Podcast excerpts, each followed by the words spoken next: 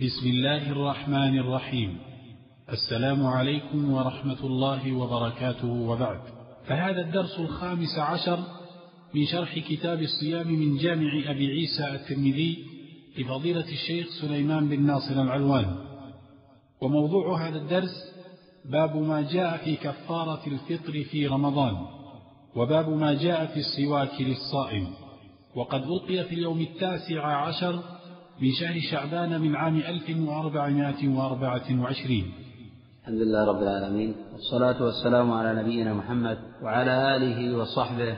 قال الإمام أبو عيسى الترمذي رحمه الله تعالى في كتاب الصيام باب ما جاء في كفارة الفطر في رمضان. باب أي هذا باب ما جاء في الأحاديث الصحاح في كفارة الفطر أي بالجماع في نهار رمضان. ولم يذكر الإمام أبو عيسى رحمه الله تعالى الجماع لعله اكتفاء بما دل عليه حديث الباب أو بقصد الإشارة إلى الخلاف المشهور في هذه المسألة.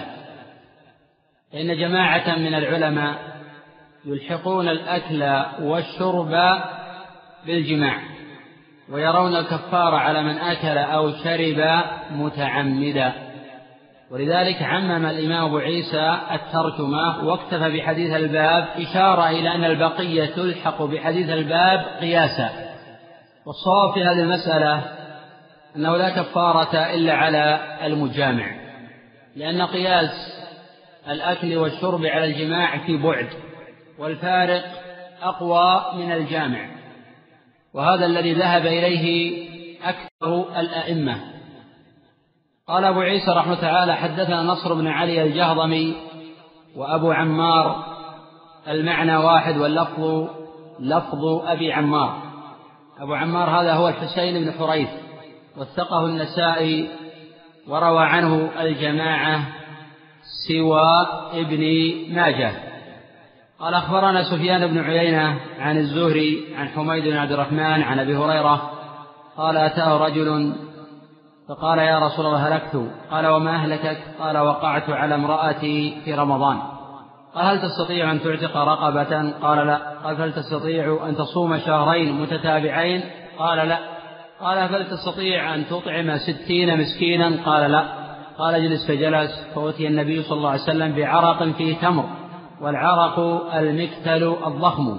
قال فتصدق به فقال ما بين لبتيها أحد أفقر منا؟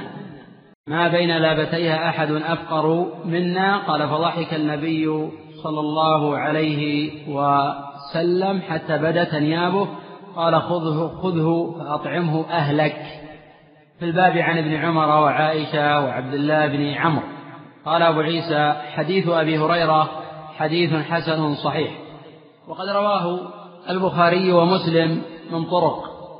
عن الزهري عن حميد بن عبد الرحمن عن أبي هريرة ورواه هشام بن سعد عن ابن شهاب عن أبي سلمة ابن عبد الرحمن عن أبي هريرة رضي الله عنه قال جاء رجل إلى النبي صلى الله عليه وسلم أفطر في رمضان. وفيه فأتي بعرق فيه تمر قدر خمسة عشر صاعا. وقال فيه كله أنت وأهل بيتك وصم يوما واستغفر الله. رواه أبو داود في سننه. وقد أخطأ هشام بن سعد في أمرين. الأول قوله عن ابن شهاب عن أبي سلمة.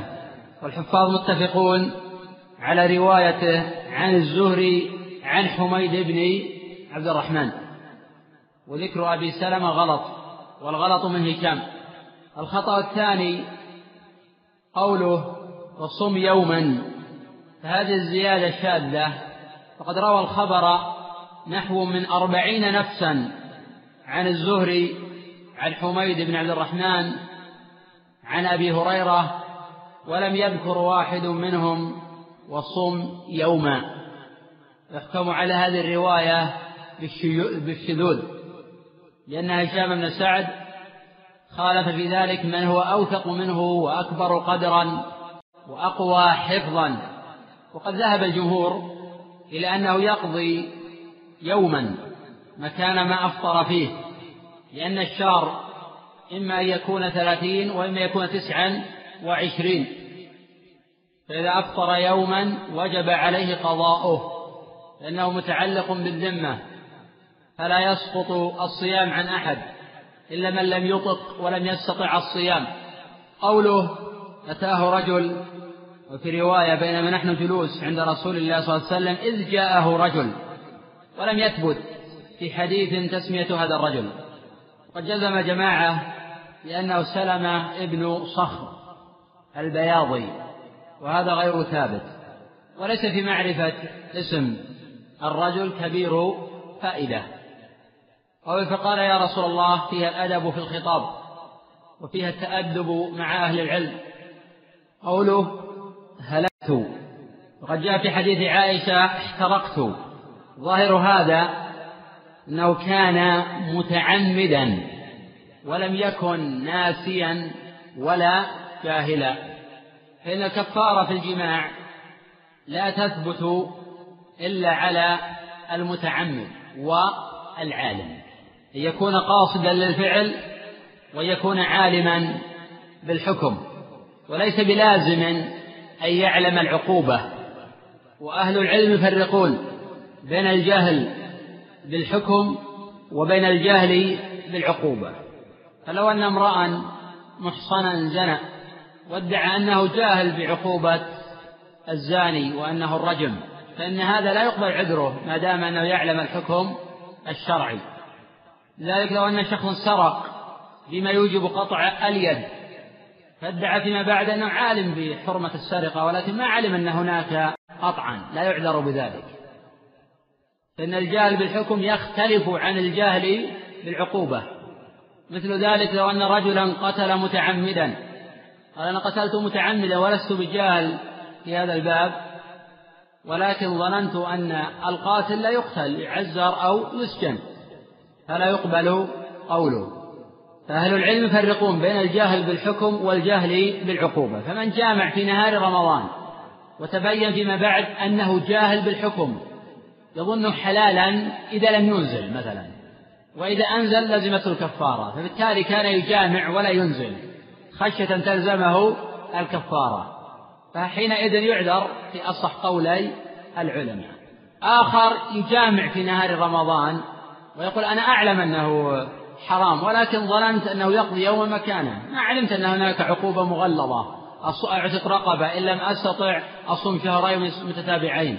إن لم أستطع أطعم ستين مسكينا فهذا لا يعذر لأنه جاهل العقوبة ولم يجهل الحكم. قوله قال وما أهلكك فيها الاستفصال من السائل. حين قال الرجل هلكت سأله النبي صلى الله عليه وسلم وما أهلكك؟ أي ما هو السبب هلاكه احتمال أنه يظنه هلاكا وليس بهلاك.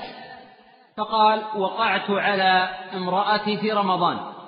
وقد أجمع العلماء على تحريم الجماع في نهار رمضان.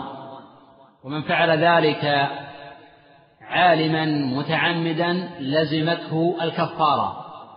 ومن فعل ذلك جاهلا بالحكم أو ناسيا فلا شيء عليه في أصح قولي العلماء.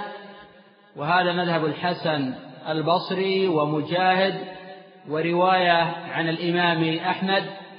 وقال آخرون لا ينسى الجماع في نهار رمضان. فمن جامع في نهار رمضان لزمته الكفارة. واستدل هؤلاء بأمرين. الأمر الأول أن النبي صلى الله عليه وسلم لم يستقص من السائل. هل كان جاهلا؟ هل كان متعمدا؟ قال وترك الاستفصال في مقام الاحتمال. ينزل منزلة العموم في المقال. الدليل الثاني أن الجماع لا ينسى. قد يشرب الشربة يأكل الأكلة يكون ناسيا. لكنه يجامع ويعتذر بالنسيان فلا يقبل قوله. والجواب عن الدليل الأول لأنه جاء في الحديث قرينة بأنه كان عالما متعمدا فلم يكن في للسؤال معنى. فإن الرجل قال هلكت هذه قرينة قوية على أنه كان عالما متعمدا وأن الشهوة قد غلبته. أما دعوى أن الجماع لا ينسى هذا في نظر لأن الافتراض أنه قد نسي وكونه لا ينسى هذا لا علاقة له بالحكم. لأنه إذا ادعى النسيان وكان كاذبا يستطيع أن لا يسأل أصلا وبالتالي هو يفطر ولا يبالي. لأن الصيام سر بينه وبين الله والكلام في من وجد فيه النسيان. فإذا وجد النسيان فثم الحكم. ودعوى أنه لا يمكن أن ينسى هذا وإن وجد في فلان أو علان قد لا يوجد في الثالث ولا في الرابع لأنه قد يذهل. يستيقظ من النوم فيغيب عن عقله أنه صائم فيجامع. وهذا ملحوظ في أسئلة كثير من الناس أنه يجامع ناسيا ولا سيما في بداية الشهر.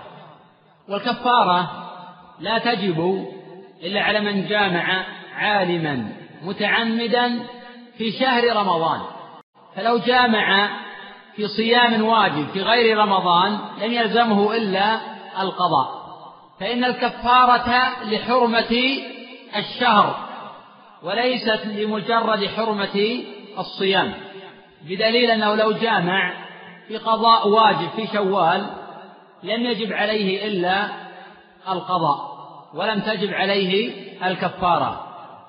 قوله هل تستطيع أن تعتق رقبة أي ذكرا أو أنثى. قال الجمهور يشترط في هذه الرقبة أن تكون مؤمنة قياسا على الرقبة في الظهار والرقبة في القتل. وخالف في ذلك الإمام أبو حنيفة رحمه الله فقال لا تجب المؤمنة ولا يحمل المطلق على المقيد إلا إذا اتحد الحكم والسبب. وهذه مسألة أصولية خلافية. متى يحمل المطلق على المقيد؟ ويؤخذ من هذا أن النبي صلى الله عليه وسلم رتب له الكفارة فقال هل تستطيع أن تعتق رقبة؟ فلم يقل له النبي صلى الله عليه وسلم أعتق رقبة أو صم أو أطعم. فكان هذا دليلا على أن الكفارة على الترتيب. وهذا الصواب من قولي العلماء وهو مذهب الجمهور. خلافا لمالك رحمه الله فإنه يرى أن الكفارة على التخيير فله أن يعتق وله أن يصوم وله أن يطعم هو مخير بين هذه الأمور. وذهب جماعة من العلماء إلى أنه مخير بين العتق والصيام إذا عجز عن هذا أو ذاك صار إلى الإطعام. هذه ثلاثة مذاهب في هذه المسألة والأقرب من ذلك أن الكفارة على الترتيب لأن أكثر الرواة يقولون بذلك. المالكية يقصون هذه الكفارة على كفارة اليمين فإن الله جل وعلا قال فإطعام عشرة مساكين من أوسط ما تطعمون أهليكم أو كسوتهم أو تحرير رقبة. فمن لم يجد فصيام ثلاثة أيام. جاب عن هذا يقال إن قياس كفارة المجامع في نهاية رمضان على المظاهر وعلى القاتل ألصق من القياس على كفارة اليمين. وحينئذ يعتبر القياس في هذا الباب عند المالكية ضعيفا. ويأخذ من هذا الرفق بالسائل حيث قال له نفسه هل تستطيع أن تعتق رقبة؟ وفي نفس الوقت حين جاء يستفتي وقد وقع في نهار رمضان لم يعنفه لأنه جاء تائبا. وقد أخذ من هذا الحديث بعض العلماء إسقاط العقوبات عن العصاة وهذا في نظر. لأن العقوبة إصلاح ولا إصلاح مع الصلاح لأن هذا الرجل جاء نادما تائبا يبحث عن مخرج لذنبه. قال لا أي لا أستطيع أن أعتق رقبة لأنه كان فقيرا.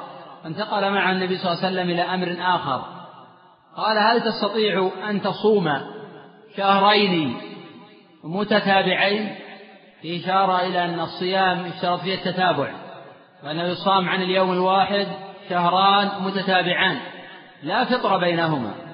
وقد جزم الجمهور بأنه لو أفطر يوما بينهما أعاد فمنهم من قال إذا أفطر في الشهر الثاني يعيد من بداية الشهر الثاني.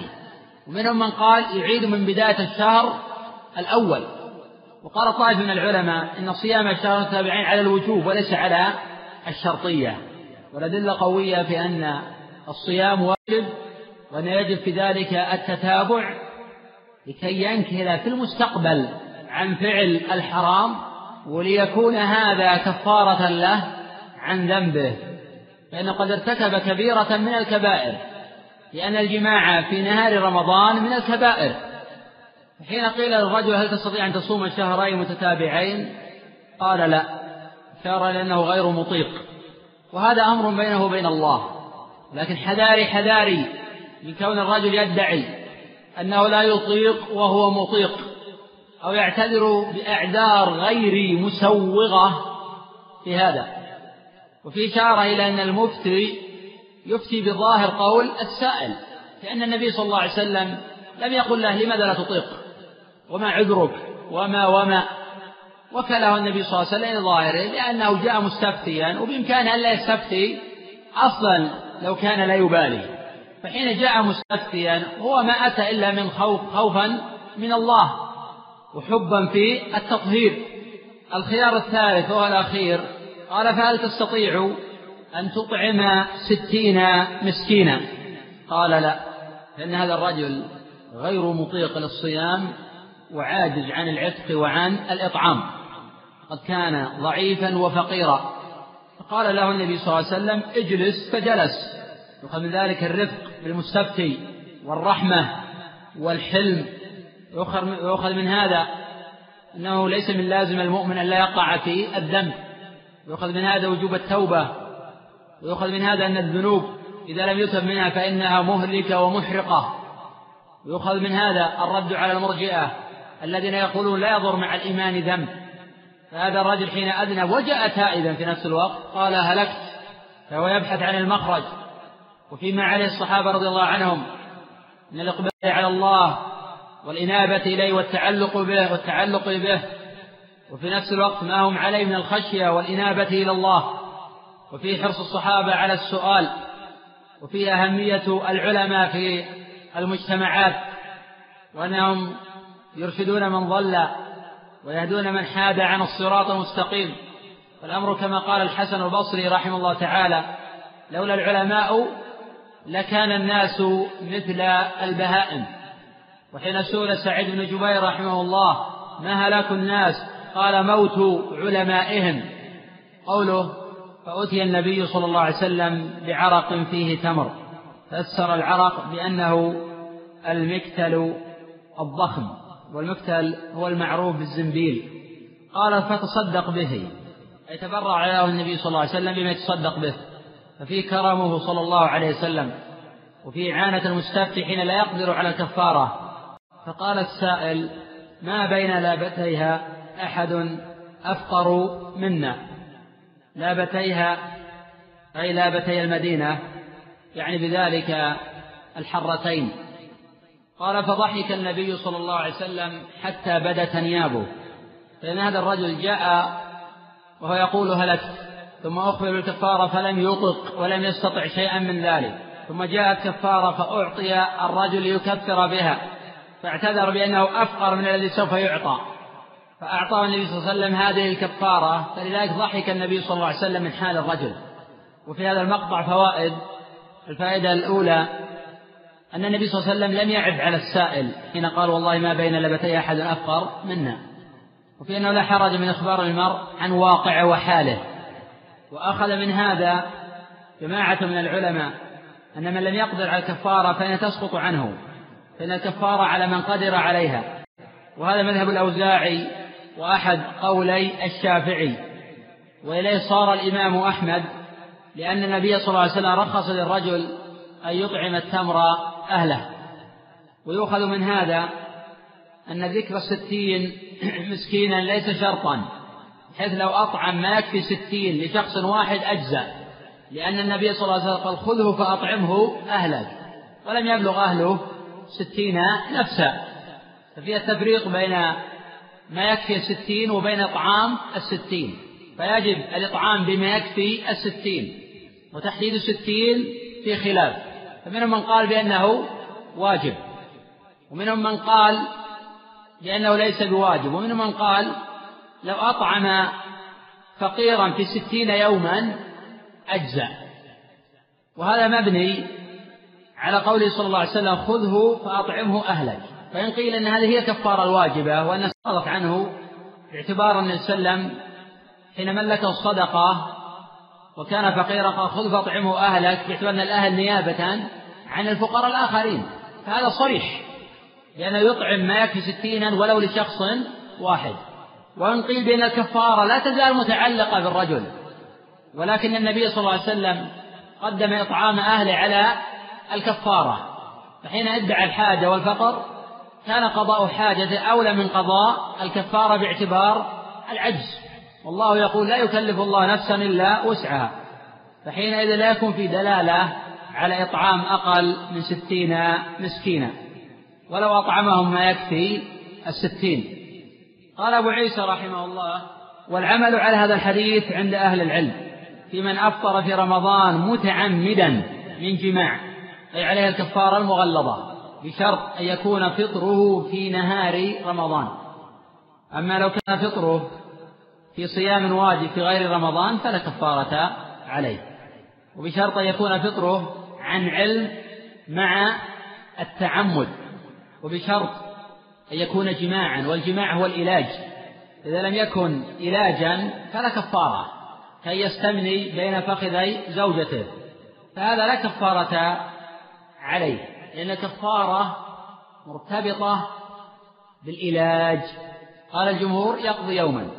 قوله وأما من أفطر متعمدا من أكل أو شرب أي من أفطر متعمدا في أكل أو شرب فإن أهل العلم قد اختلفوا في ذلك. فقال بعضهم عليه القضاء والكفارة وشبهوا الأكل والشرب بالجماع. وهو قول سفيان الثوري وابن المبارك وإسحاق وهو مذهب مالك رحمه الله تعالى. وهذا القياس نظر والفارق في هذا القياس أقوى من الجامع وأركان القياس أربعة الأول الأصل الثاني الفرع الثالث العلة الجامعة. ويشترط في العلة الجامعة أن تكون أقوى من العلة الفارقة. والعلة الفارقة في هذا الباب أقوى من العلة الجامعة. قد تقدمت الإشارة إلى هذا. الركن الرابع الحكم. قال أبو عيسى وقال بعضهم عليه القضاء ولا كفارة عليه. وهذا مذهب الجمهور. عليه القضاء في من أكل أو شرب متعمدا. ولا كفارة عليه. لأنه لم يثبت في الكفارة دليل.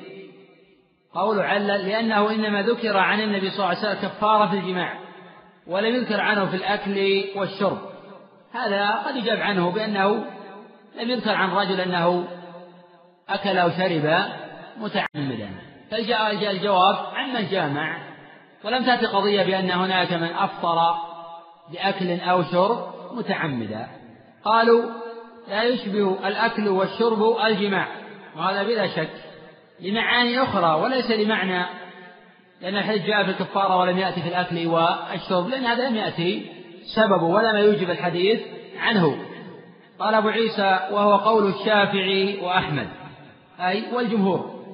وقال الشافعي وقول النبي صلى الله عليه وسلم للرجل الذي أفطر فتصدق عليه خذه فأطعمه أهلك. يحتمل هذا معاني يحتمل أن تكون الكفارة على من قدر عليها.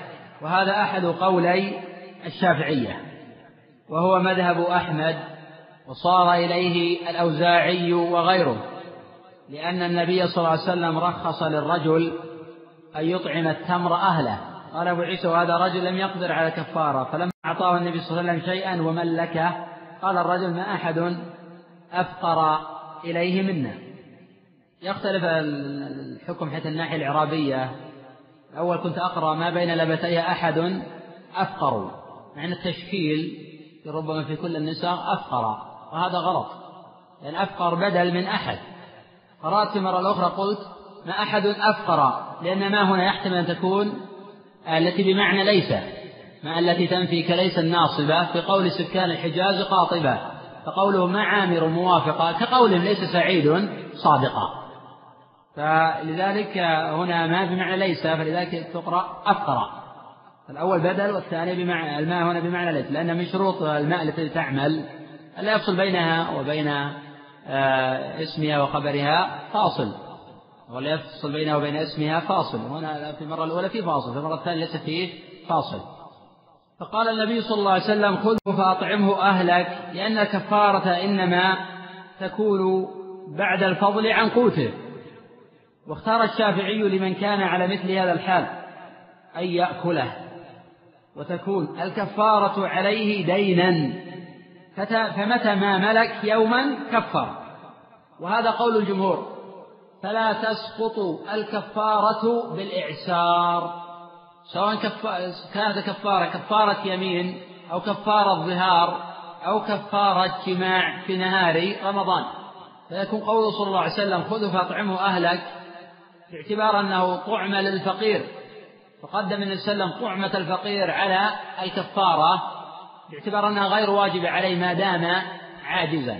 فقد تبرع له النبي صلى الله عليه وسلم من قبل وقال فتصدق به أي على ستين مسكينا. فحين اعتذر الرجل لأن ما بين لبتي أحد أفقر منا. قال له صلى الله عليه وسلم خذ فاطعمه أهلك ولكن يبقى. إذا قيل بما قال الشافعي لأن الكفارة تكون دينا وهذا قول الجمهور لم يخبره النبي صلى الله عليه وسلم. والرجل لم يكن عالما حتى يقال بأنه عالم بالحكم الشرعي. ولم يقل له النبي صلى الله عليه وسلم أطعموا أهلك وإذا اغتنيت فكفر. وتأخير البيان عن وقت الحاجة لا يجوز لأن الرجل إذا كان قد يج... إذا كان يجهل كفارة الجماع فهو من باب جهل هذه المسألة أولى أو فهو في جهل هذه المسألة أولى. وهذا يؤيد قول من يقول بأن الكفارة قد سقطت عنه أو قول من يقول بأن عليه وسلم تبرع له يجوز يدفع الكفارة لأهله فيأكل مع أهله تبعا. فيؤخذ من هذا القاعدة الأصولية أن الشيء يدخل ضمنا وتبعا ما لا يدخل استقلالا. قال أبو عيسى رحمه الله تعالى باب ما جاء في السواك للصائم. باب ما جاء أي هذا باب ما جاء من الأحاديث الصحاح في مشروعية السواك للصائم أو في الأخبار الدالة على السواك للصائم وأن السواك للصائم مشروع سواء كان قبل الزوال أم بعد الزوال. حدثنا محمد بن بشار أخبرنا عبد الرحمن بن مهدي قال أخبرنا سفيان عن عاصم بن عبيد الله عن عبد الله بن عامر بن ربيعة عن أبيه قال رأيت النبي صلى الله عليه وسلم ما لا أحصي يتسوك وهو صائم. وفي الباب عن عائشة رواه ابن ماجه من طريق مجالد عن الشعبي عن مسروق عن عائشة أن النبي صلى الله عليه وسلم قال من خير خصال الصائم السواك وهذا معلول. قال أبو عيسى حديث عامر ابن ربيعة حديث حسن. والخبر في إسناده عاصم ابن عبيد الله. وقد أخرج حديثه ابن خزيمة في صحيحه وقال كنت لا أخرج حديث عاصم ثم نظرت فإذا شعبة والثوري رويا عنه. والخبر علقه البخاري في صحيحه بصيغة ويذكر عن عامر بن ربيعة. وقد وصله الإمام أحمد وأبو داود وجماعة من طريق عاصم. وعاصم سيء الحفظ ضعيف الحديث. وقد قال عنه الإمام أحمد كان ابن عيينة يقول كان الأشياخ يتقون حديث عاصم. وقال مالك شعبتكم تشدد في الرجال. وقد روى عن عاصم بن عبد الله. وقد جاء عن شعبة أنه قال لو قيل لعاصم من بنى مسجد البصرة لقال فلان عن فلان عن النبي صلى الله عليه وسلم. فالإشارة من شعبة إلى أنه سيء الحفظ. وأن شعبة حين روى عنه ليس هذا توثيقا له. وقد قال أبو زرعة عاصم منكر الحديث في الأصل وهو مضطرب. فحديث عاصم حديث ضعيف ودلالته واضحة وصريحة على جواز السواك للصائم. ولم يرد في هذا الحديث أن الصيام كان صيام فرض فيحتمل أنه صيام فرض ويحتمل أنه صيام نفل. وهذا الحكم يلتمس من الأدلة الأخرى الصحيحة ولا يؤخذ من حديث الباب فإنه ضعيف. وأشار أبو عيسى قال وفي الباب عن عائشة وفي نفس الوقت هو ضعيف لأنه جاء من رواية مجالد وهو سيء الحفظ عن الشعبي عن مسروق عن عائشة أن النبي صلى الله عليه وسلم قال من خير خصال الصائم السواك. رواه ابن ماجة وغيره ويقرأ رواه ابن ماجة بالتسكين لأنه اسم أعجمي فتكون الهاء غير مربوطة. قال أبو عيسى رحمه تعالى والعمل على هذا عند أهل العلم لا يرون بالسواك للصائم بأسا. أبو عيسى أشار إلى أن العلماء لا يختلفون في جواز السواك للصائم ولكنهم يختلفون في تحديد نوعية السواك وفي حكمه بعد الزوال.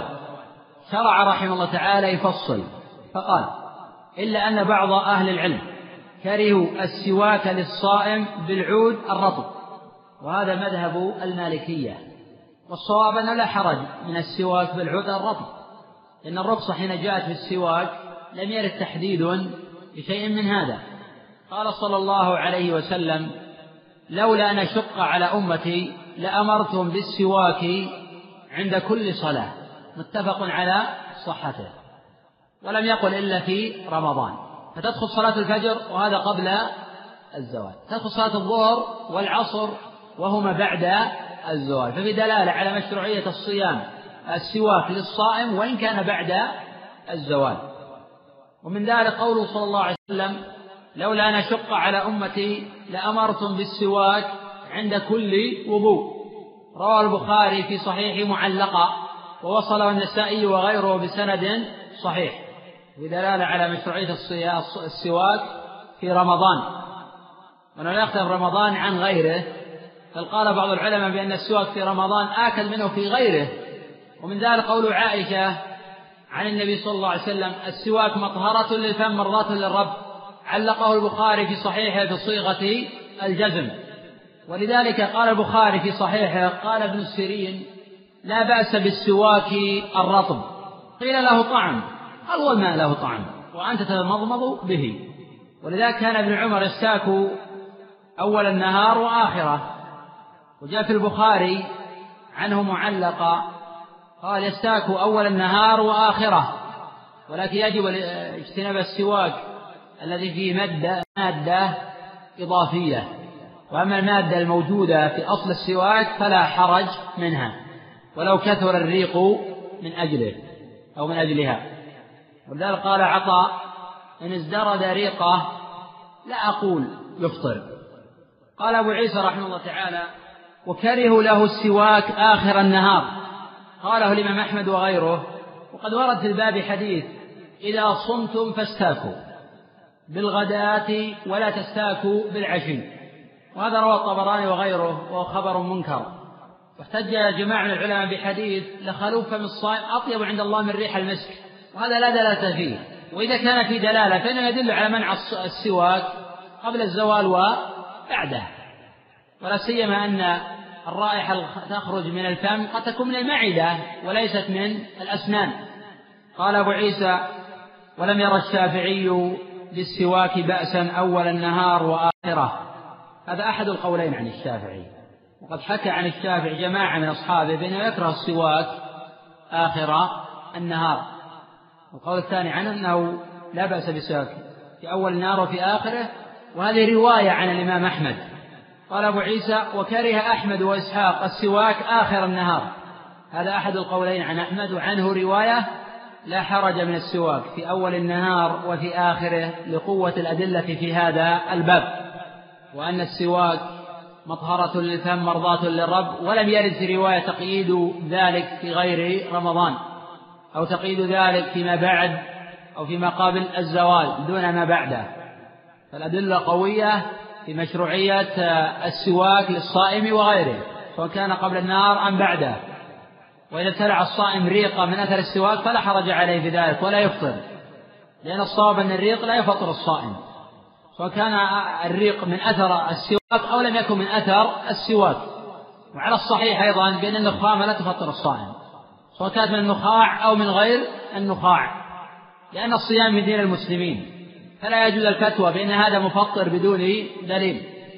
فقد أخبر النبي صلى الله عليه وسلم عن المفطرات. وما عدا ذلك نبقى على الأصل إلا إذا كان القياس واضحا جليا. كالإبر المغذية التي تقوم مقام الأكل والشرب. هذه تلحق بالأكل والشرب. نقف على هذا. فيكون الدرس القادم باب ما جاء في الكحل للصائم. والله أعلم. تناول أسئلة الإخوة. نعم. حتى لو كان الصيام. هذه رواية عن أحمد. هذه رواية وأيضا هذه في نظر لأن الصيام إذا كان فاسدا الصواب أنه لا كفارة عليه. يعني معنى هذا لو أن رجلا أفطر بأكل وشرب في نهار رمضان العلماء يقولون يجب عليه الإمساك والقضاء. فلو جامع في هذا الصيام الذي أفسد الصواب أنه لا كفارة عليه لأن الصيام فاسد. بسبب ذلك يكون الصيام صحيحا.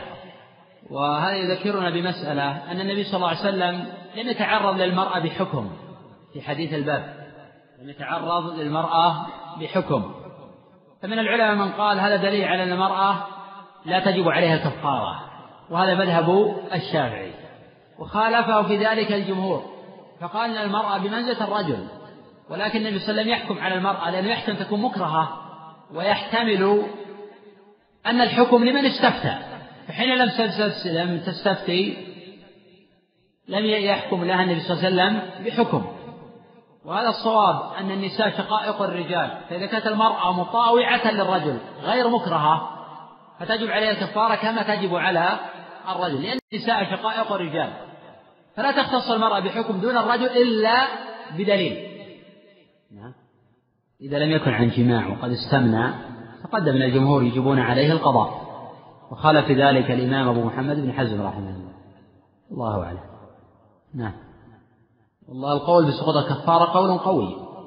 إذا لم تكن آه، أو لم يكن قول صلى الله عليه وسلم خذ فاطعم أهلك. هو الكفارة فالصواب أن الكفارة تسقط وإذا كان هذه هي الكفارة فهذا في دلالة واضحة أنه لا يجب إطعام ستين مسكينا.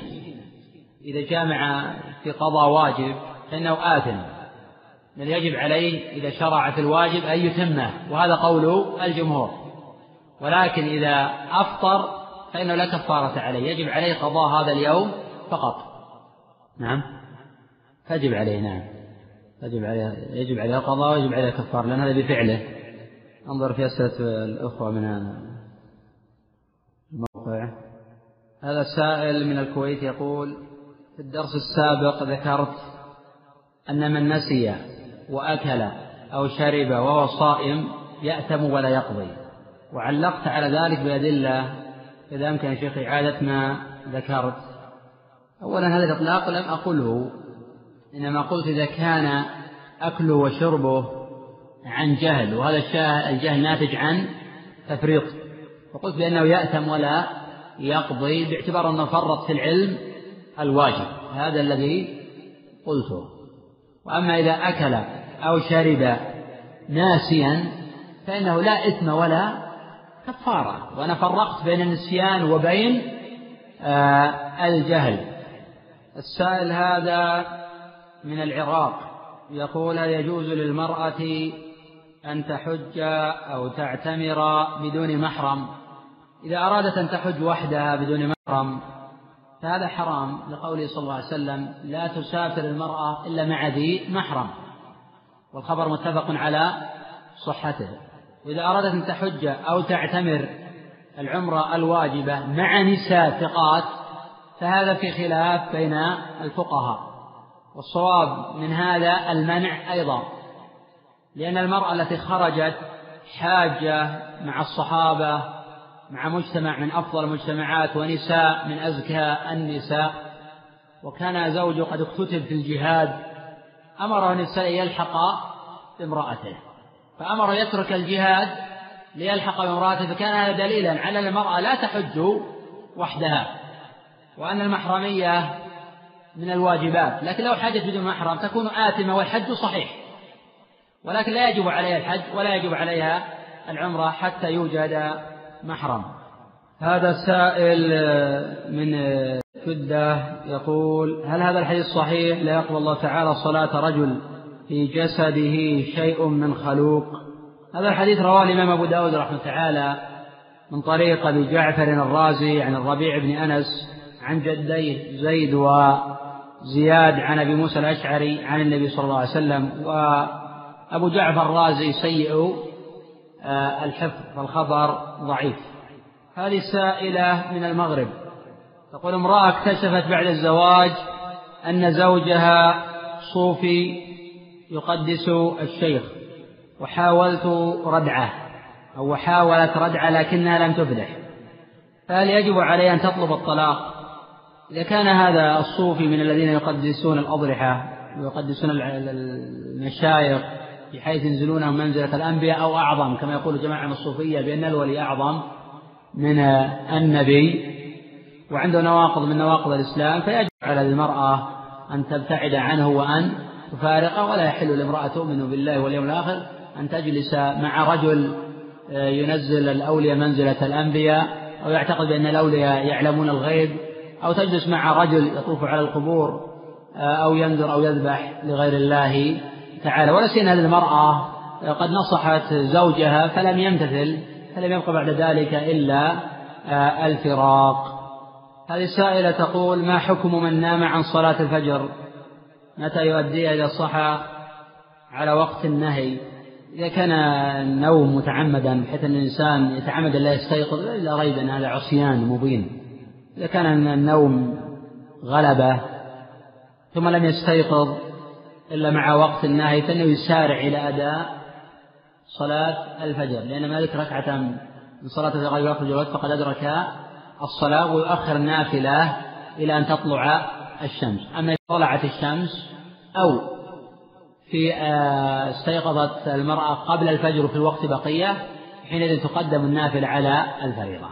أما كان الاستيقاظ في وقت لا يتسع إلا لأداء ركعة من الفريضة ثم يخرج الوقت فالمسارعة إلى الفريضة ثم تؤدى النافلة بعد الفريضة. هذا سائل يقول والدي كبير في السن وفي مرض البروستات وفي قرحة في المعدة هل أخرج عنه الإفطار؟ علما أنه في بلاد ثانية لا حرج بشرط يعلم ذلك لأن النية معتبرة في هذا آه، الباب. هذا السائل يقول من رياض الخبرة ما حكم استخدام البخاخ لتغيير رائحة الفم في رمضان؟ وكذلك ما حكم استخدام السواك وفرش الأسنان. تقدم الحديث عن السواك وأنه من خير خصال الصائم ولا حرج من فرش الأسنان لأن هذا من تنظيف الأسنان ولا وجه لمنع ذلك ولأن الرائحة تخرج من المعدة وليست من الأسنان. وأما استخدام البخاخ تغير رائحة الفم فإذا كان السائل يسأل عن هل يفطر أم لا الصواب لا يفطر. نظير ذلك بخاخ الربو فإن هذا لا يفطر الصائم سواء كان قليلا أو كثيرا. وإن كان السائل يسأل عن يعني أيهما أولى فعله أو تركه فالصواب أن ترك هذا أولى لأنه ليس مطلبا أن الإنسان يبحث دائما عما يزيل الروائح إلا باعتبار ما شرع من تطهير الأسنان كالسواك أو فرش الأسنان وما يتعلق بذلك. ولأن خلوف فم الصائم أطيب عند الله من ريح المسك مع أن الرائحة قلت قبل تخرج من آه، المعدة. وعموما لو فعل ذلك لا لا يفطر لأن هذه ليست من الأمور آه، المفطرة. نعم.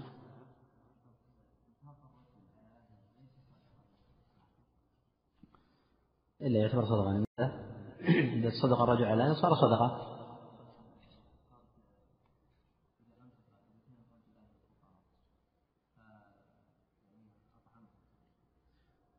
وإشارة ذكرت في الدرس قلت إنه هذا أحد الأوجه أنا قال خذه فأطعمه أهلك.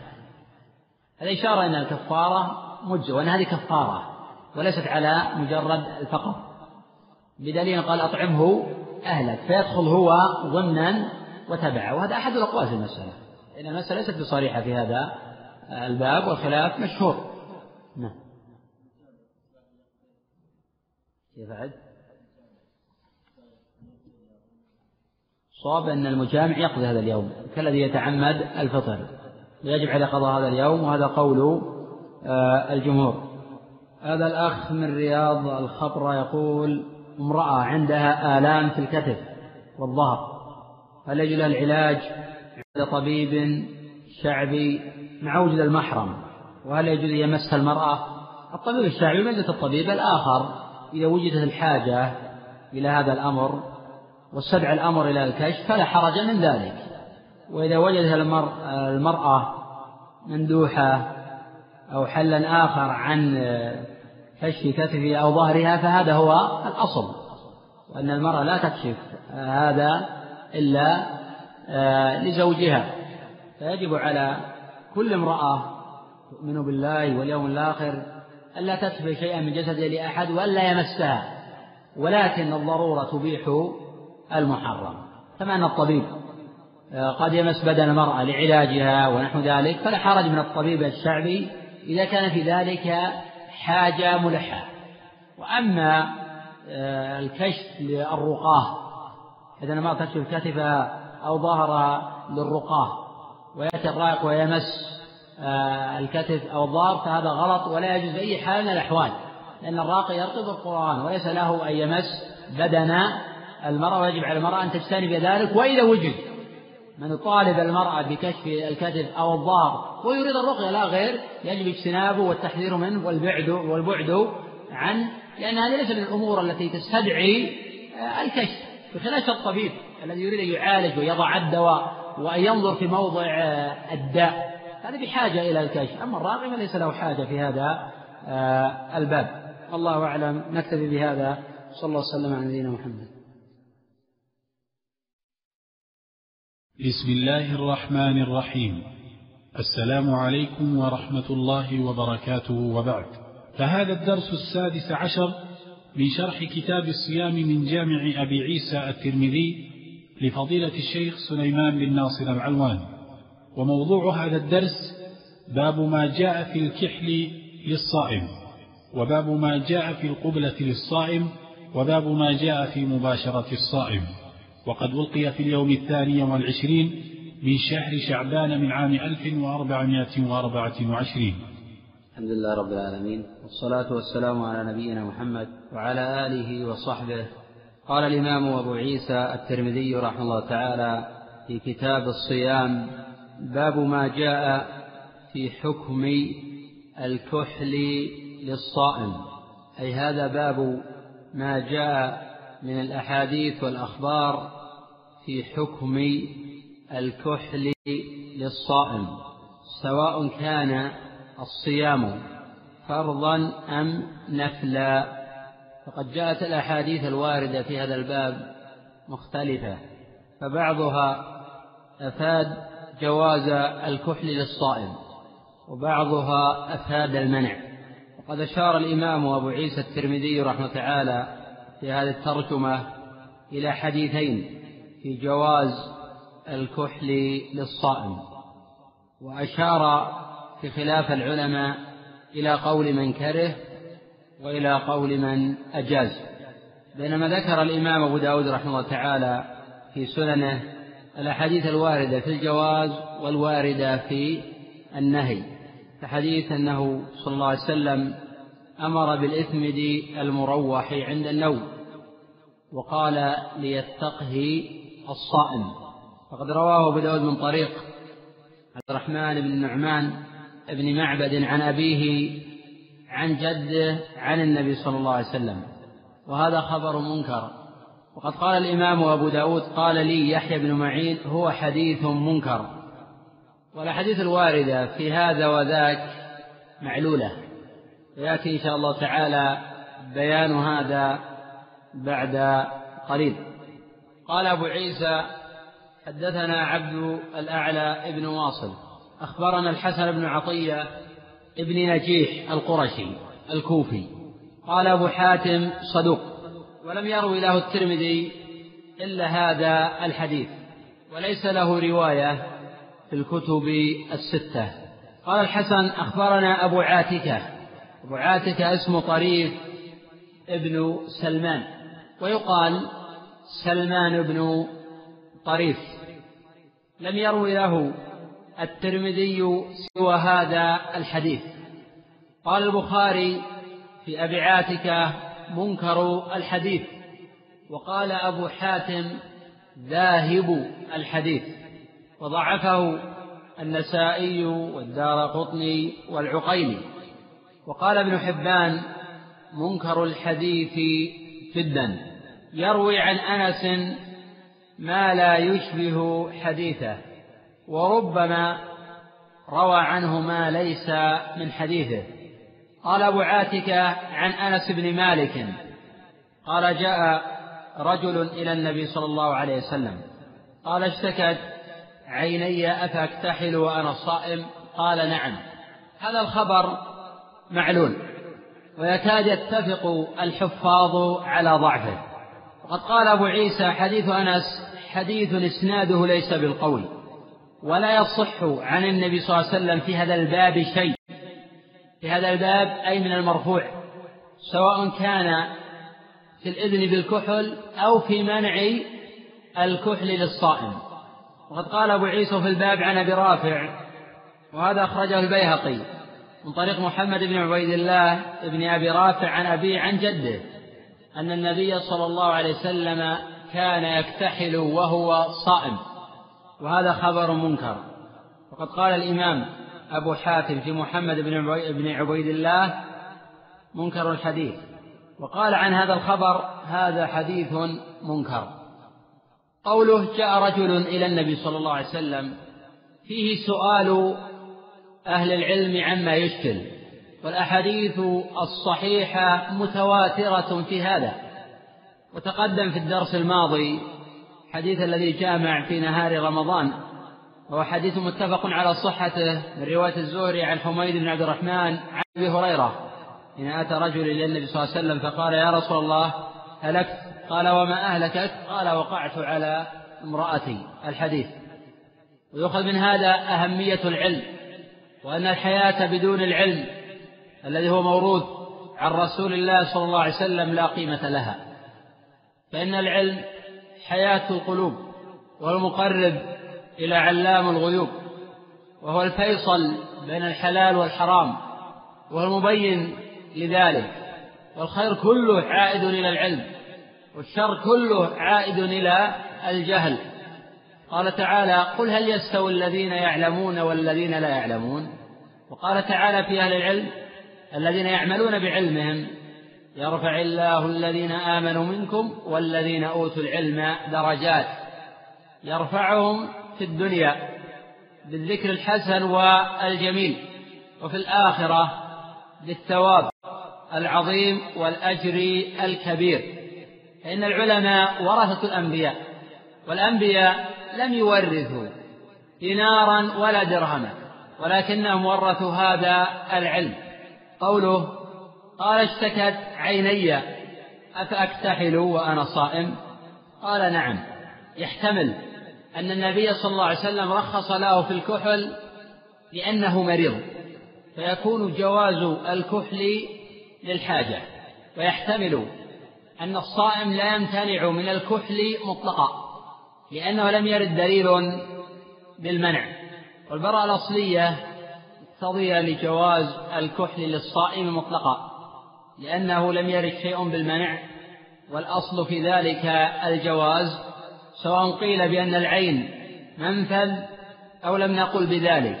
وقد أشار الإمام أبو عيسى رحمه الله تعالى إلى الاختلاف في هذه المسألة فقال واختلف أهل العلم في الكحل للصائم فكرهه بعضهم وهو قول سفيان وابن المبارك وأحمد وإسحاق. وهذا ما لم يصل إلى الحلق. فإن وصل إلى الحلق فسد الصوم في مذهب أحمد وجماعة لأن العين منفذ ولحديث ليتقه الصائم.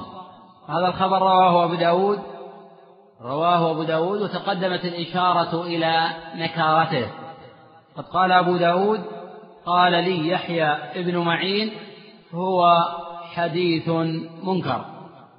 قال أبو عيسى ورخص بعض أهل العلم في الكحل للصائم وهو قول الشافعي. أي سواء وجد طعمه في حلقه أم لا لأن الكحل لا يغذي البتة. وهذا قول أحمد في رواية واختار ذلك ابن حزم وابن تيمية وجماعة. وقد روى الإمام أبو داود رحمه الله تعالى في سننه بإسناده عن سليمان بن مهران المعروف بالأعمش قال ما رأيت أحدا من أصحابنا يكره الكحل للصائم. وقد ولد الأعمش رحمه الله سنة ستين. ليس له سماع من بعض الصحابة ولكن أثبت له رؤيا جماعة. وقد أدرك أكابر أئمة التابعين. وكان إبراهيم تابع لرواية أبي داود يرخص أن يكتحل الصائم للصبر. سواء وجد طعم الكحل في الحلق أو لم يوجد لأن الطعم غير مؤثر. ولذلك رخص جماعة من الصحابة بتذوق الطعام في نهار رمضان منهم عبد الله بن عباس لأن هذا يكون باللسان ولا يدخل المعدة وما كان على اللسان فإنه لا يفطر.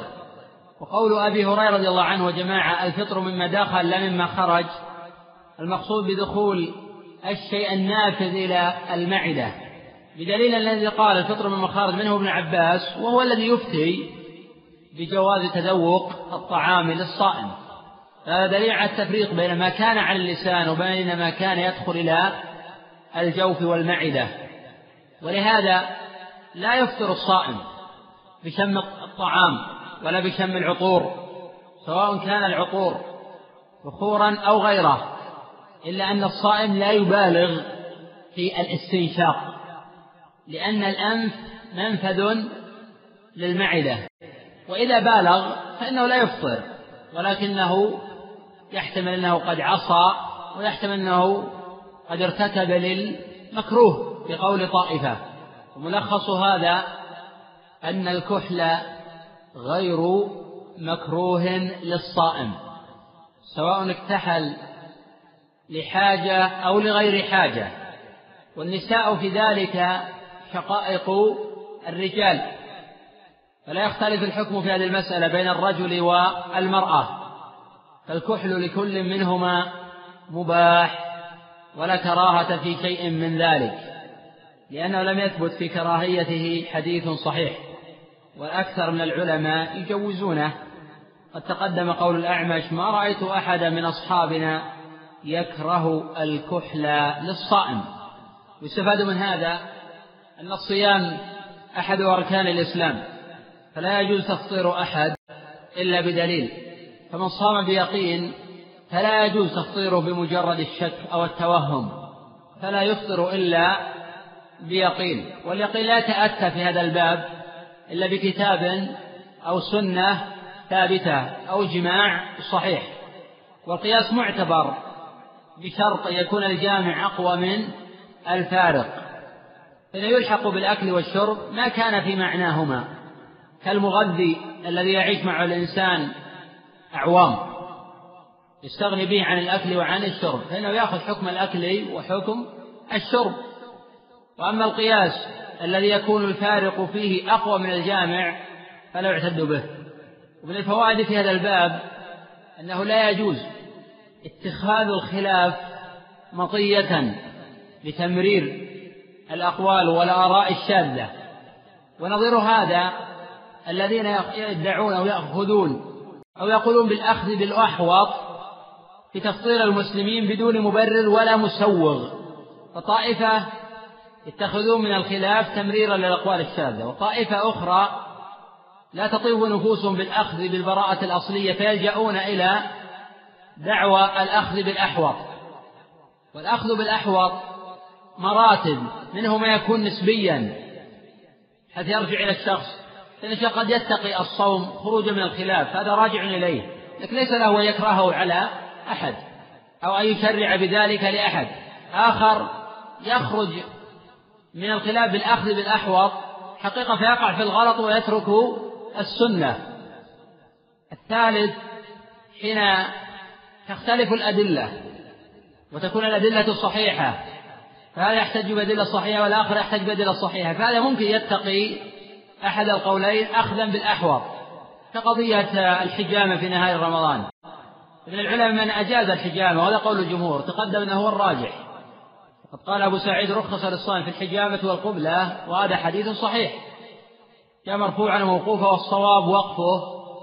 ولا يرخص في هذا الباب إلا رسول الله صلى الله عليه وسلم. رواه ابن خزيمة وغيره.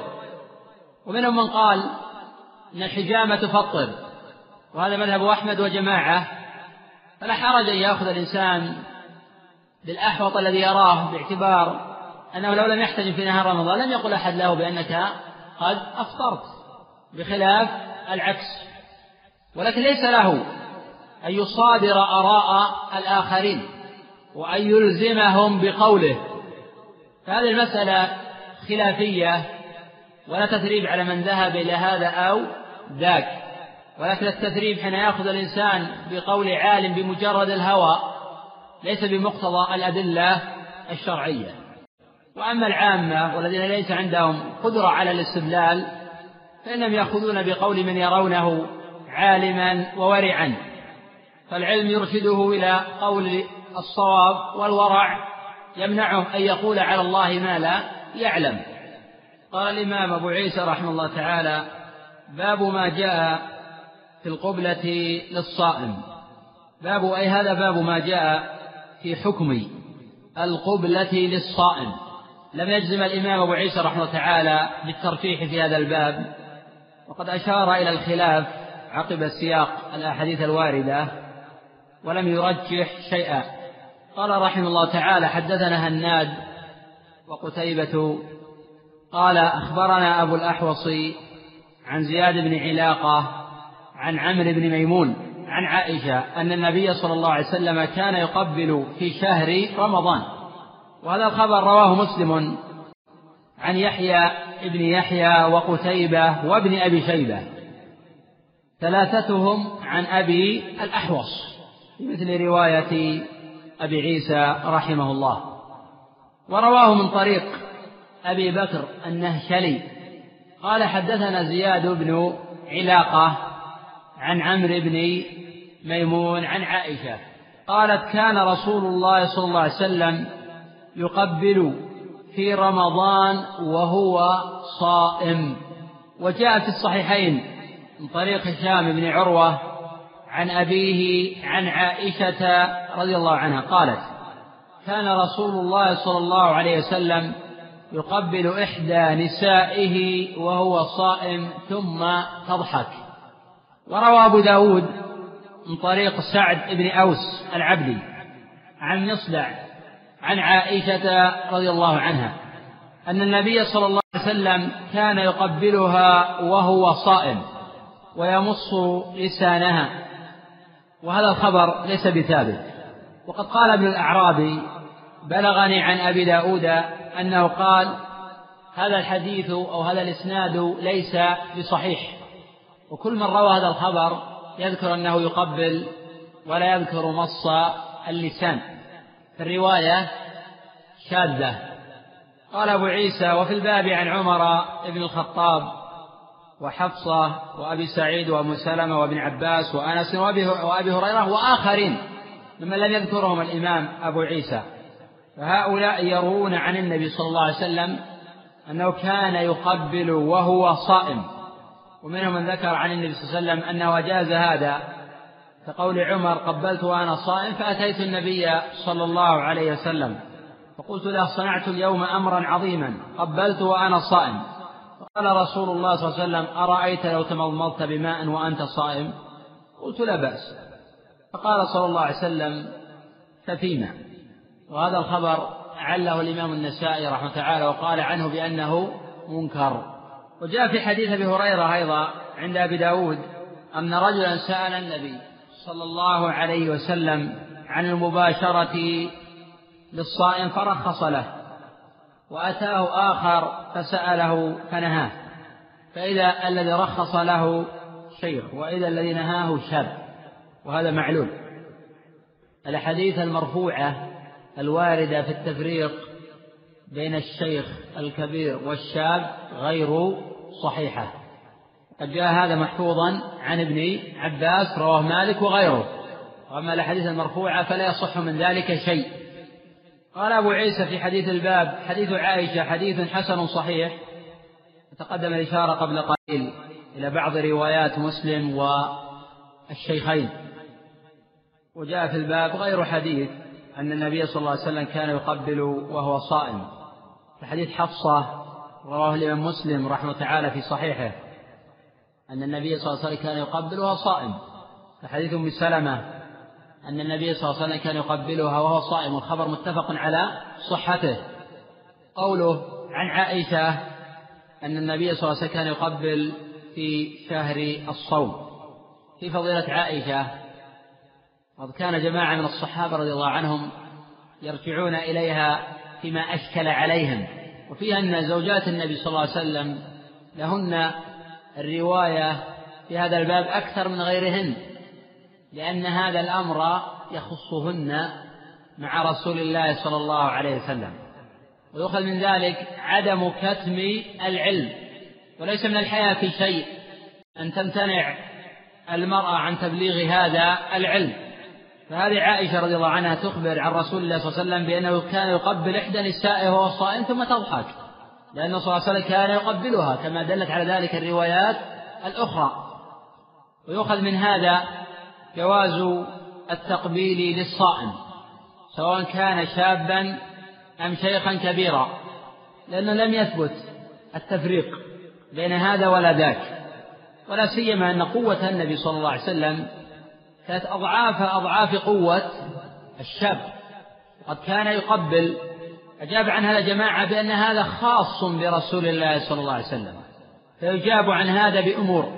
الأمر الأول أن الخصوصية لا تثبت إلا بدليل ودون ذلك خرق القتال. الأمر الثاني أن النبي صلى الله عليه وسلم لم يبين ذلك وتأخير البيان عن وقت الحاجة لا يجوز. الوجه الثالث أن نساء النبي صلى الله عليه وسلم حين نقلن هذا الحكم كعائشة وأم سلمة وحفصة لم تذكر واحدة منهن الخصوصية.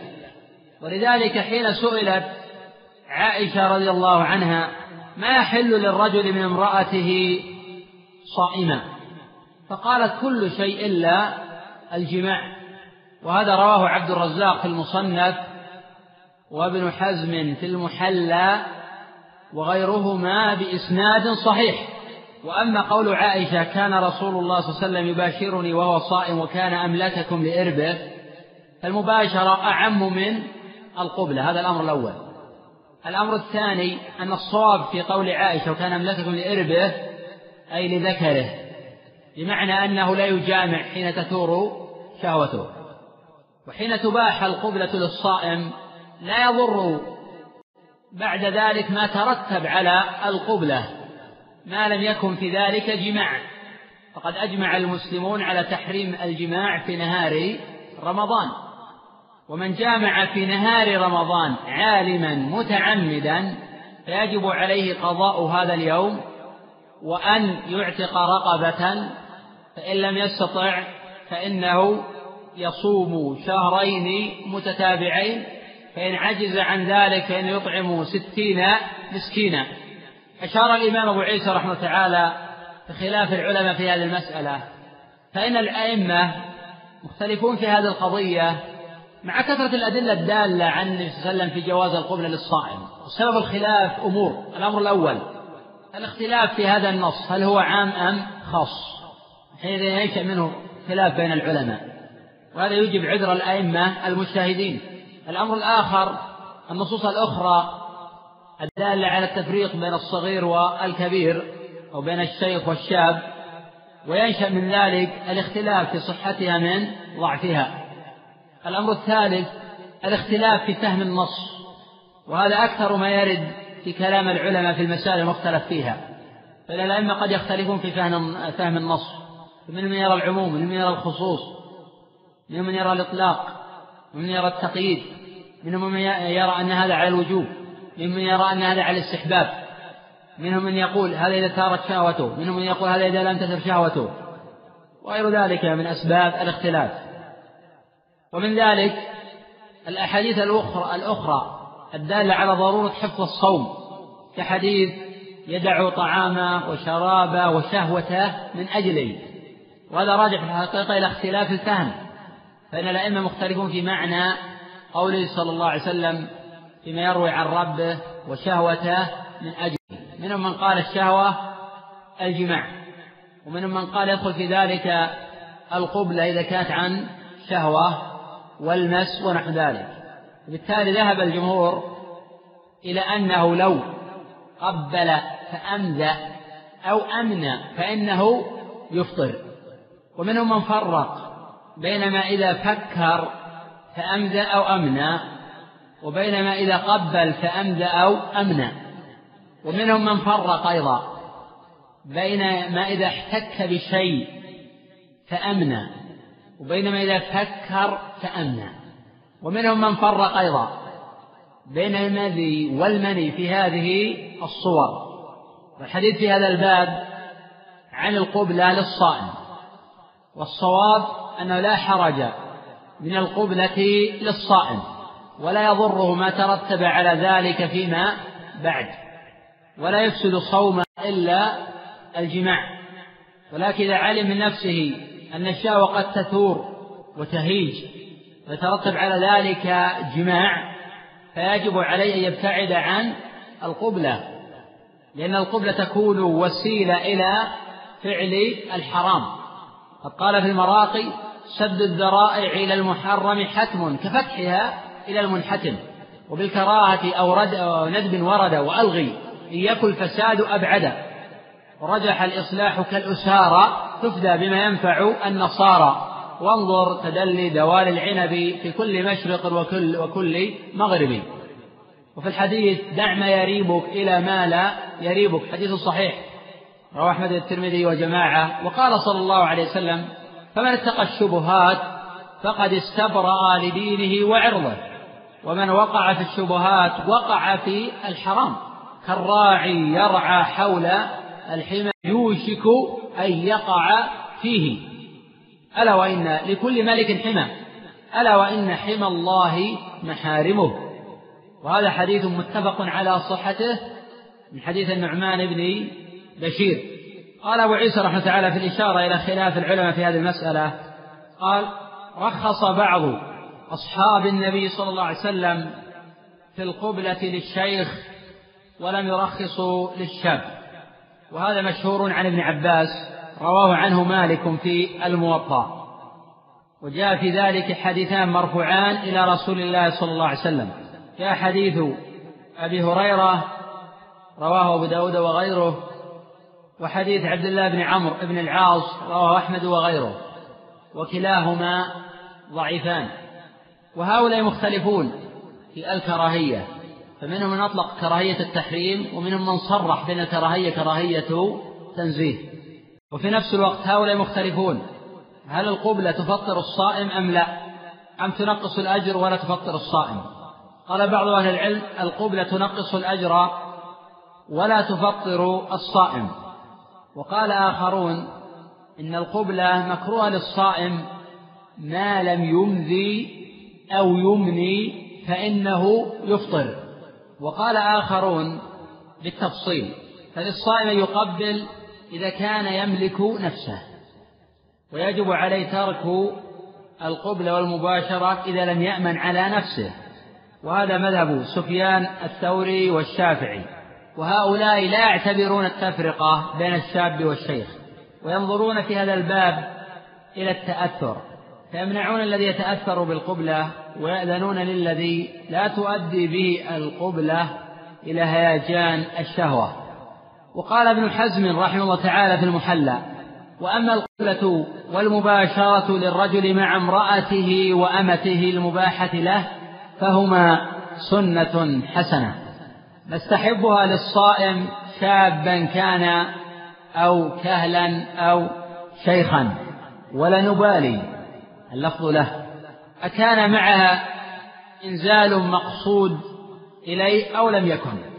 ابن حزم رحمه تعالى لم يكتفي بالإباحة ويرى أنها سنة. فلا تختلف حينئذ عن سنة السواك ونحو ذلك. وهذا في نظر.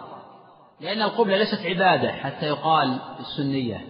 فغاية ما في ذلك الإباحة.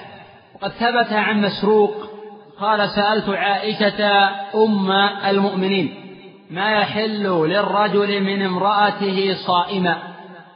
فقالت كل شيء إلا الجماع. وهذا رواه عبد الرزاق وابن حزم في المحلى وإسناده صحيح. فعائشة رضي الله عنها لم تمنع إلا الجماع في نهار رمضان. وهذا الأثر يصلح دليلا لما هو أعم من القبلة من المباشرة.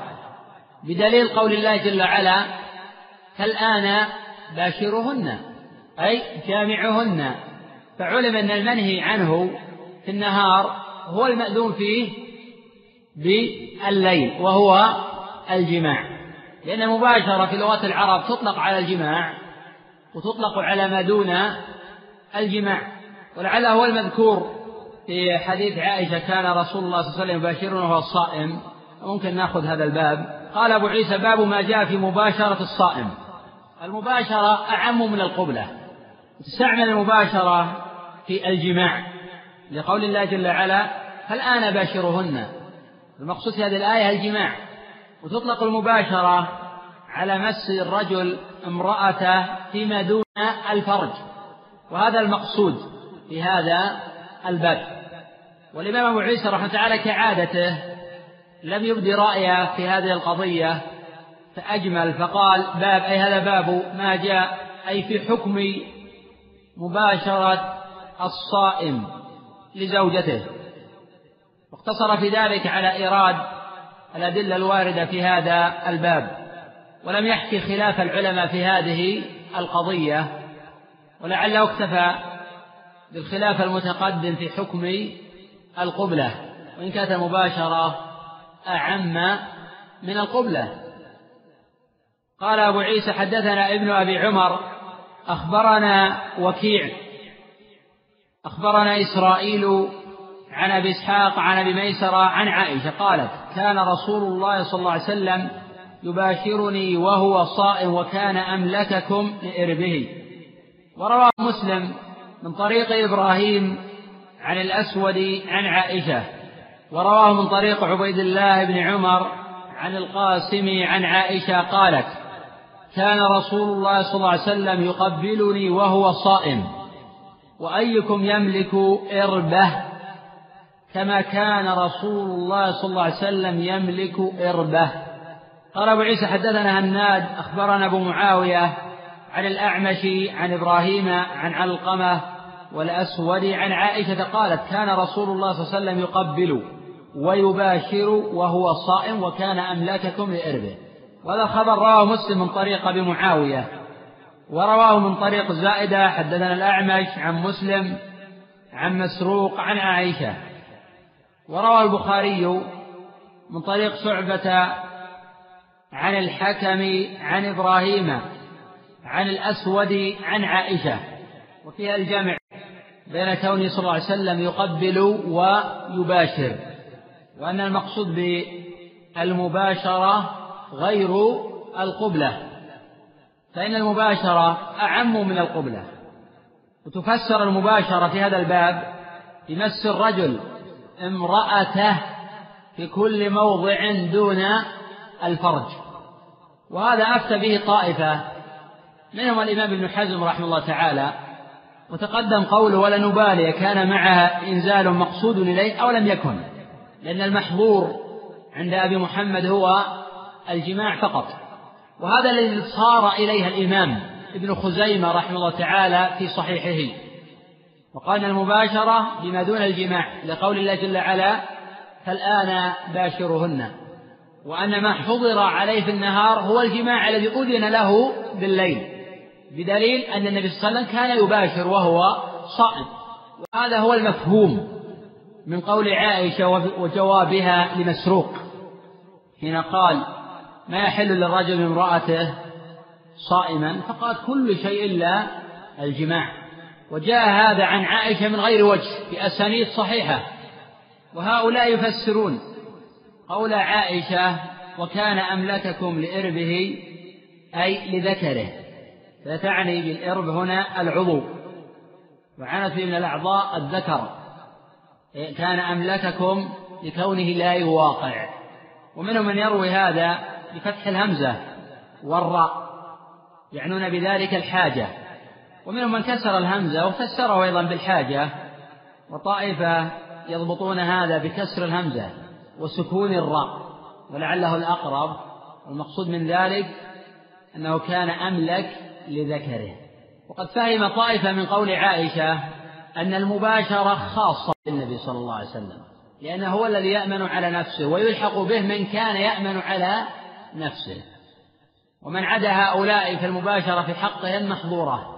وهؤلاء يفسرون قولها وكان أملككم لإربه أي لشهوته. وهذا مذهب الجمهور. وفي طائفة من العلماء يجوزون القبلة ولكن يمنعون المباشرة. والمالكية يكرهون القبلة والمباشرة مطلقة وقد روى ابن أبي شيبة بسند صحيح عن ابن عمر أنه يكره القبلة والمباشرة. وحكى ابن المنذر رحمه تعالى عن جماعة تحريم المباشرة للصائم. وطائفة من العلماء يجوزون المباشرة ويحتجون بظاهر حديث الباب وأن النبي صلى الله عليه وسلم كان يقبل ويباشر وهو صائم. فالخبر فرق بين القبلة وبين المباشرة. وهؤلاء يقولون بأن الخصوصية تحتاج إلى دليل. هذا الأمر الأول. الأمر الثاني أن الأصل في الأحكام التشريع دون الخصوصية. الأمر الثالث أن عائشة أفتت لمسروق لأن الصائم يحل له كل شيء إلا الجماع. وهذا كالمفسر والمبين لقولها كان الرسول يباشر وصائم. وهذا أيضا كالمبين لأن عائشة تعني بقولها وكان أملاككم لإربه أي لذكره. ولا لم يكن لقول عائشة كل شيء إلى الجماع معنى. أو كان هذا مخالفا لقولها وكان أملاككم لإربه لو كانت تعني الشهوة. قال أبو عيسى هذا حديث حسن صحيح وأبو ميسر اسمه عمرو بن رحبيل ومعنى لأربه يعني لنفسه. هذا على قول من فسر آه، بفتح الهمزة فتح لأربه يعني لنفسه يعني كان أملككم لنفسه. هذا قول طائفة من آه، العلماء ولكن خير من فسر قول عائشة بقول عائشة نفسها.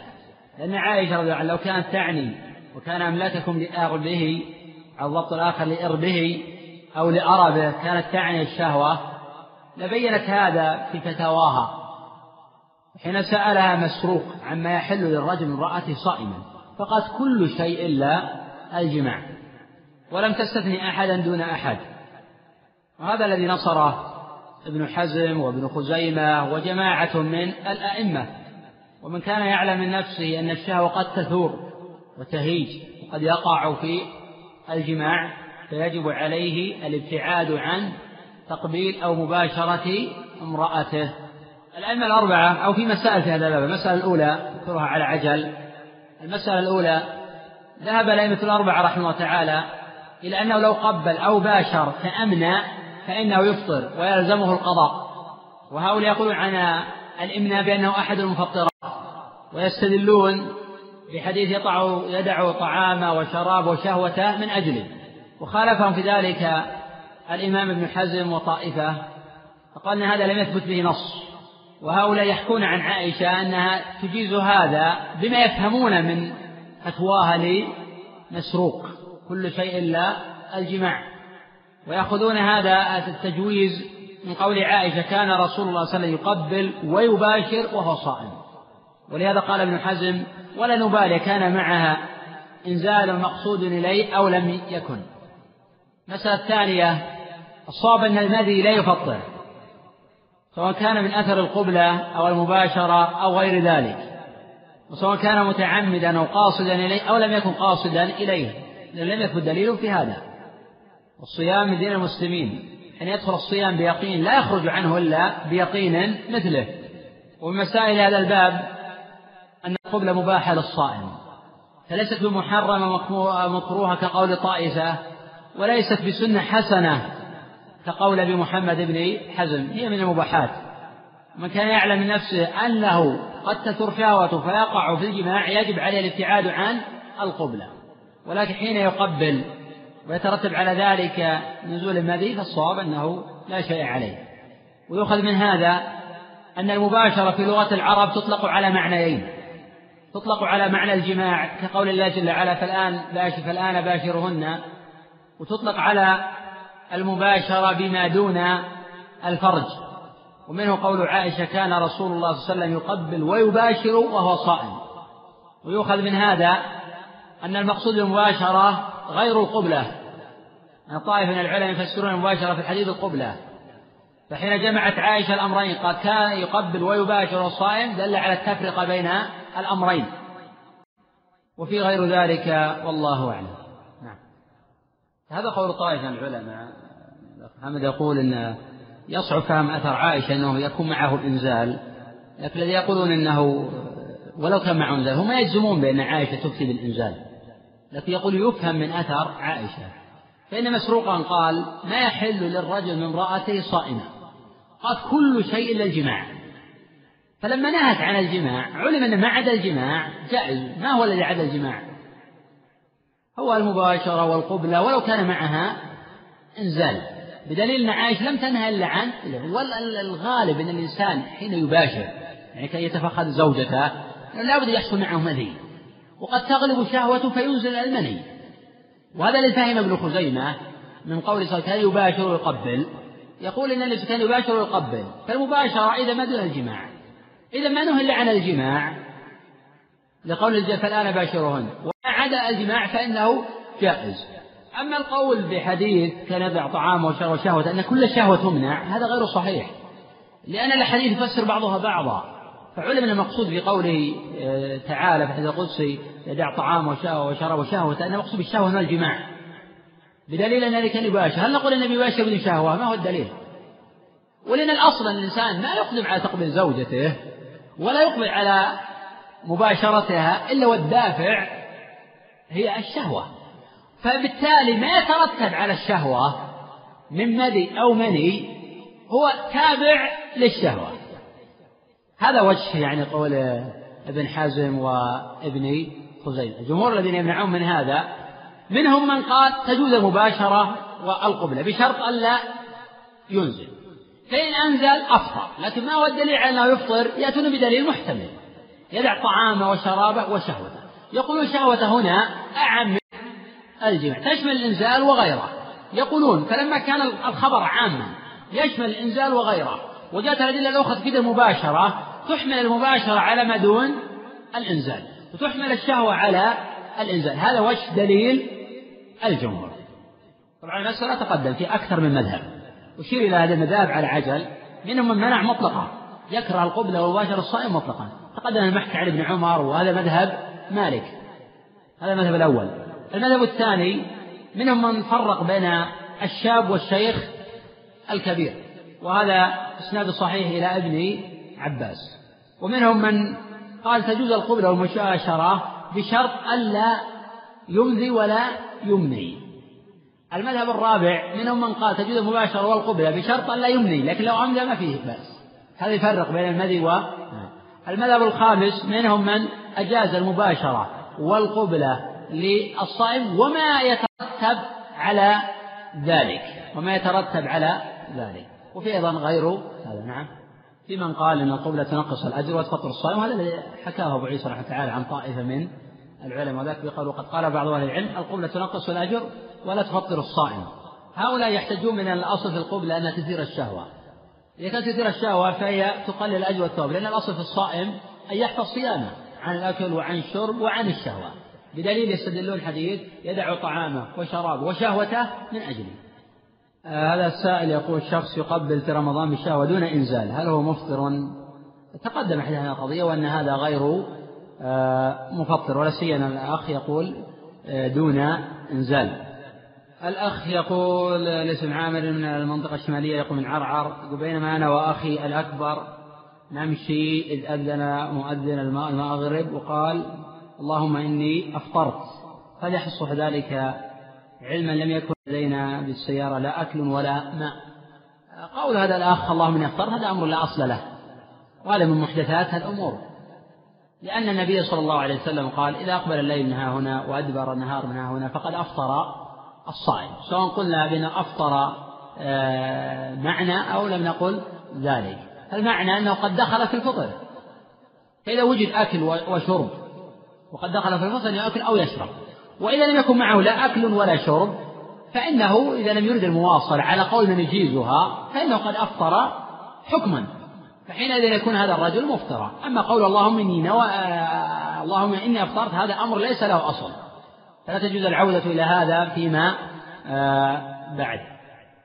هذا السائل من أمريكا يقول هل المغذي الذي يعطى في الوريد من المفطرات مع العلم أنه يغني عن الغذاء ولكن لا يصل إلى المعدة بل في العروق مباشرة. إذا كان هذا المغذي يغني ويعوض عن الأكل وعن الشرب فإنه يعتبر مفطرا. وإذا كان يعوض لا عن الأكل ولا عن الشرب بحيث لا يستطيع الإنسان أن يعيش معه فإن هذا غير مفطر. إنما يلحق بالأكل والشرب ما كان في معنى الأكل والشرب. هذا الأخ السائل من استراليا يقول بسبب قرحة عندي بالمعدة نسأل الله جل وعلا يشفيه ويعافيه.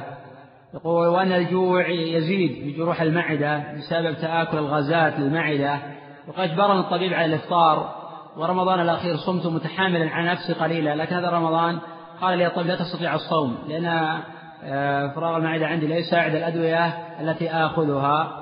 هل آثم إذا استطعت أتحامل المرض ولم أصم؟ وإذا لم آثم هل أعيد أم أتصدق؟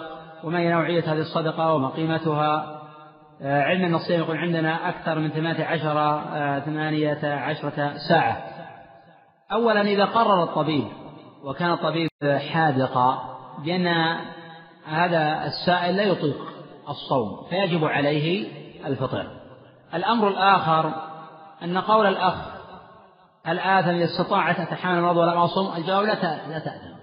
بل تأثم إذا صمت وكان يترتب على الصوم مضاعفة للمرض. لأن الأخ يقول إذا كان المعدة في عندي يقول لا تساعد الأدوية التي آخذها. وإذا ترتب على صيام عدم ضرر ولكن في نوع مشقة يسيرة ولكن لا يترتب على ذلك ضرر. فإنه يصوم وفي هذه الحالة الحقيقة لا يجب عليه لأن المشقة موجودة. فإذا صام كان أتقى لربه وإذا أفطر كانت رخصة في الفطر. وإذا صام في هذه الحالة فإن الصوم يعتبر صحيح بشرط أن لا يتضاعف المرض. أما إذا كان يتضاعف المرض فيجب عليه الفطر. الأخ يقول هل أعيد ما تصدق إن كان هذا المرض يرجى برؤه فإن الأخ لا يتصدق بل يعيد ما فاته من الصيام. وإن كان هذا المرض لا يرجى برؤه بتقرير الأطباء فإنه يطعم عن كل يوم مسكينا. مقدار هذا الإطعام ما يشبعه. مقدار هذا الإطعام ما يشبعه.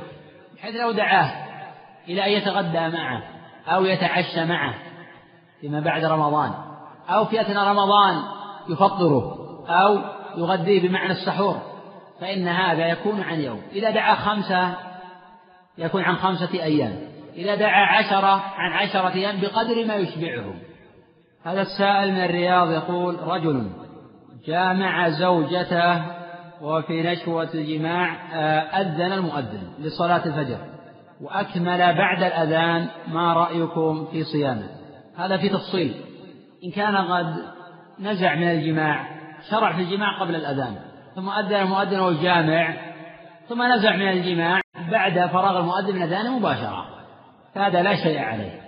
وقد قال أبو هريرة جاء مرفوعا موقوفا والصواب وقفه إذا أذن المؤذن والإناء في يد أحدكم فلا يدع حتى يقضي حاجته منه ولا فرق بين الأكل والشرب والجماع. هذه الحالة الأولى.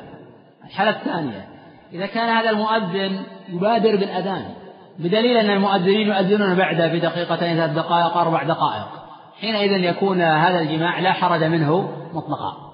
الحالة الثالثة إذا كان هذا المؤذن يؤذن في نفس الوقت المحدد المشروع ثم بعد ذلك شرع هذا الأخ في الجماع بعد الأذان. يعني بعد فراغ المؤذن من أذانه. هذا يعتبر مفترض عليها الكفارة. ولكن هذا ما لم يقع من الأخ. لأن الأخ جامع قبل الأذان. بدليل قوله وهو في نشر الجماع أذن المؤذن لصلاة الفجر. ثم أن قول الأخ أيضا والتفصيل الأخير يقول وأكمل بعد الأذان. إذا كان بعد الأذان بفترة طويلة بحدود يعني دخول الوقت يعني بقرب الإقامة مثلا. فيعتبر على هذا الأخ كفارة لأنه جامع بما لا يحل في وقت لا يحل له الجماع. ولا يختلف في ذلك الحكم إذا أنزل أو لم ينزل. وأما إذا كان جماعة كما تقدم على التصل السابق أنه بعد الأذان بقليل. ولا سيما بعض المؤذنين يبادرون. هذا لا شيء عليه مطلقا. تنزيلا له على فتوى أبي هريرة إذا أذن المؤذن والإناء في يد أحدكم. الأكل والشرب والجمع معنى واحد. فلا يدع حتى يقضي حاجته منه. وإن كان قد يفهم من هذا الأثر فلا يدع حتى يقضي حاجته منه أي حتى يقضي من جماعة ولو تأخر آه، قليلا. ولكن إذا كان يعني الوقت قريبا بمعنى حتى يؤذن قد يؤذن آخرون بعده أو كان بخمس دقائق أو بما بقدر ما لا تقام الصلاة فهذا يعني يحتمل. أما إذا كان على قدر الإقامة فالصواب أن هذا لا يحتمل. هذا السائل يقول هل المذي مفطر؟ تقدم أنه غير مفطر. وهذا السؤال غير متعلق بالصيام. امرأة من مصر تقول وتسأل وهي عندها خمسة خمسة من الأولاد هل يجوز عدم الإنجاب بسبب قلة الدخل الشديد أي الفقر للأسرة؟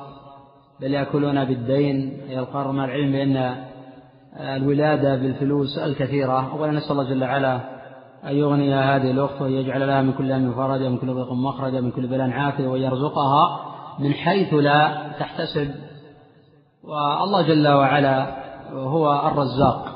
الله جل وعلا هو الرزاق. وما عند الله أقرب مما عند المخلوق. وما على العبد إلا أن يؤم باب الرحمن. بإذن الله يرى آه، الإجابة. لأن الله قال وقال ربكم ادعوني أستجب لكم. وقال تعالى وإذا سألك عبادي عني فإني قريب. أجيب دعوة الداعي إذا دعان فليستجيبوا لي وليؤمنوا بي لعلهم يرشدون. وفي مسند أحمد من حديث علي بن علي الرفاعي عن أبي المتوكل الناجي عن أبي سعيد الخدري أن النبي صلى الله عليه وسلم قال ما من مسلم يدعو بدعاء ليس في إثم ولا قطيعة رحم إلا أعطاه الله بإحدى ثلاث إما أن تعجل له دعوته وإما يصرف عنه السوء مثلها وإما يدخرها له إلى يوم يلقاه. قالوا يا رسول الله إذا نكثر. قال الله أكثر. أي كلما أكثرتم من دعائه كلما استجاب الله لكم. هذه الأخت إذا كانت تعتذر بعدم الإنجاب لصعوبة التربية ونحو ذلك فهذا ممكن أن يكون لها رخصة في هذا الباب. وإذا تعتذر تعتذر بقلة آه، النفقة هذا له حالتان. الحالة الأولى أن تعتذر لوضعها الحالي أنها عاجزة عن الموجودين عندها.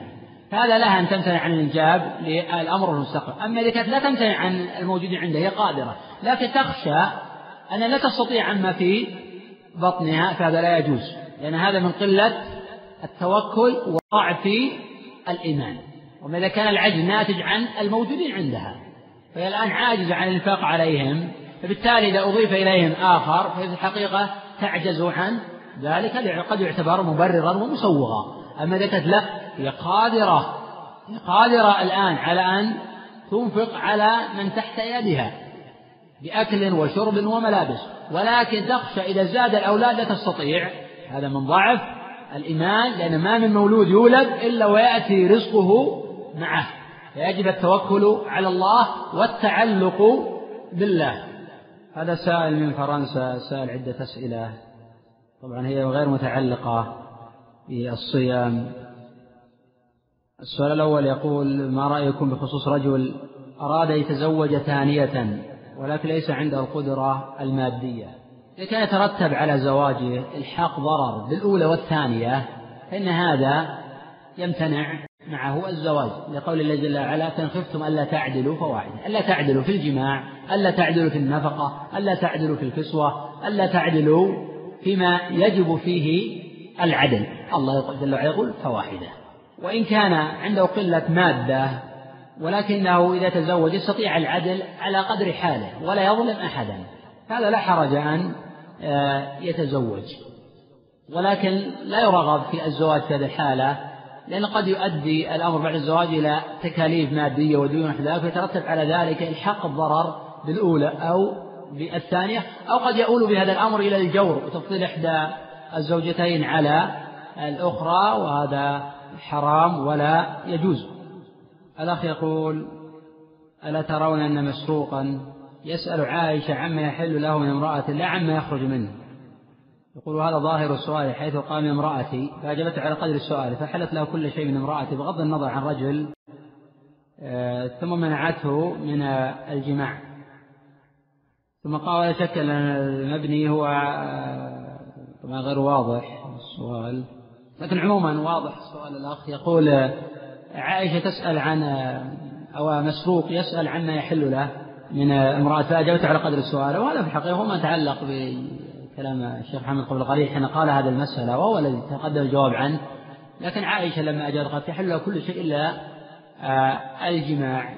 فمعلوم أن أباحت له المباشرة أباحت له القبلة وعائشة لم تقل لا بشرط ألا تنزل لأنه في الغالب يترتب على المباشرة شيء من المذي أو شيء من الإنزال. وهو الحقيقة نعم خبر آه، أو سؤال مسروق لعائشة ليس بصريح أنه ترتب عليه إنزال لكنه هو من دواعي الإنزال ولم تمنع عائشة من ذلك.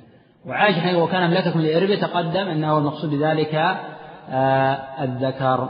الله أعلم نكتفي بهذا صلى الله وسلم على نبينا محمد.